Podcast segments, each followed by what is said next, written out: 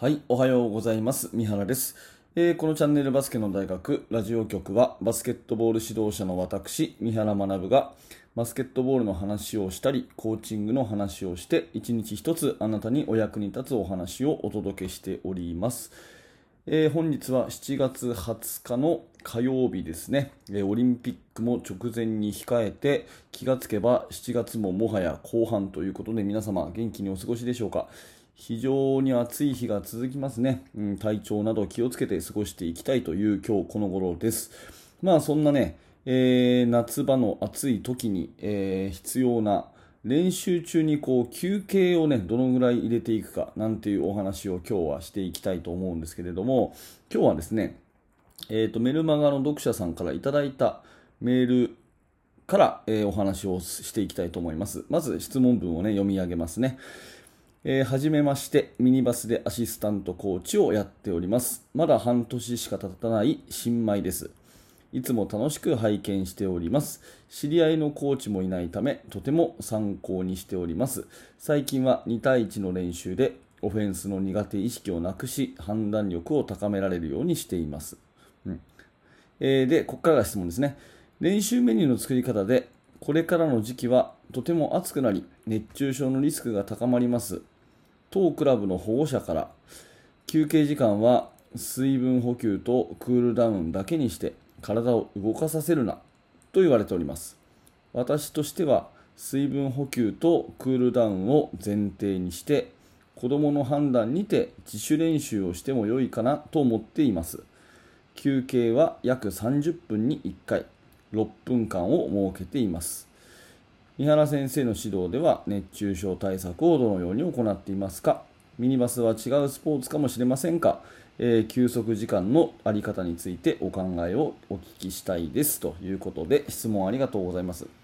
でですね、このメールの質問者さんにはメールで返信したのは、えー休憩時間は休憩だけにして自主練をしない方がいいと私は思いますよっていうことが1点と、あと実際の試合に即してね、えーあの大体15分から20分ぐらいしたら1回、え休憩。で休憩も1分か2分というふうに私はしてますよっていうことをお話ししたんですね。あの大体1試合でですね中学生高校生だったら、えー、1クォーター10分じゃないですか。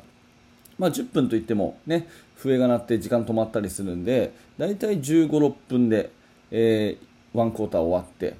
でインターバルが2分あると。いう感じですよねなのでそれに即した感じで15、6分やって、うんまあ、霧のいいところで20分やって2分休憩とかそのぐらいのをですね、えーやっていくといいかなっていうふうに思ってるんですね。うん。でえーなので、この質問者さんのあれだと30分に1回6分ということだとちょっとね、えー長いかなと。別にこれ間違ってるというつもりはないんですけど私の感覚だとね、えー実際の試合に比べるとちょっとどちらも長いかなと。30分に1回も長いし、ひとまとまり6分間っていうのも長いかなっていう感じがするんですね、まあ、ただこの辺はね小学生っていうこともあるので、えー柔軟にやっていただければと思うんですね。でここからまあ私のね、えー話のあの後半というか私自身今回おはお伝えしたいのは、まあ、休憩をですねただこう 水を飲ませて体を動かさないっていうだけじゃなくていろんなやり方アレンジがありますよっていうところでねお話をさせていただきます、えー、とお水をしっかり飲んでね水分をとって塩分をとって体を休めるっていうことは大事なんですけれどもそこでねバラバラシューティングするより、えー全然いいやり方がですね3つほどあるのでその3つをね、えーお話ししますね1つはですね脈拍を取るうん、一つは脈拍を取るってことですね。で二つ目は、えー先生の説明の時間にする。先生の説明の時間にする。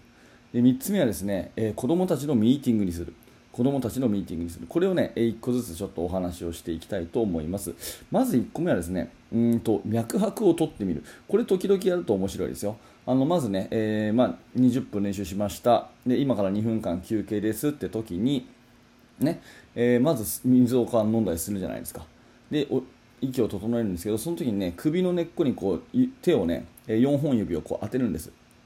そうするとドクドクドクドク脈を感じるでしょでこれをですね6秒間測るんですねストップウォッチでね、マネージャーとかが、えー、大きな声で、はい、じゃあ今から脈取ります。よーい、スタート。とか言ってですね、6秒間数えさせるんですね。うん。で、6秒間数えて、えー、その数を10倍させるんですね。6秒間数えてその数を10倍。まあ、例えばですね、6秒間こうやって12回ね、脈が感じたと。したら、1分間の脈拍120回ってことですね。うん、脈を6秒間取って18回だったら1分間の脈拍180回ってことですねで生徒にですねはい何回だった？手挙げてみてねはい120回だった人130の人140の人なんていうふうに手を挙げていくんですねでこれで基準はですね大体バスケットボールの試合は160から180ぐらいの脈を保ち続けるって言われてるんです、うん、大体バスケットボールの試合は160から180ぐらいを保ち続けるって言われてるんですね。なので180以上だったらねああゲームと同じような運動量確保できてるね。いいねって。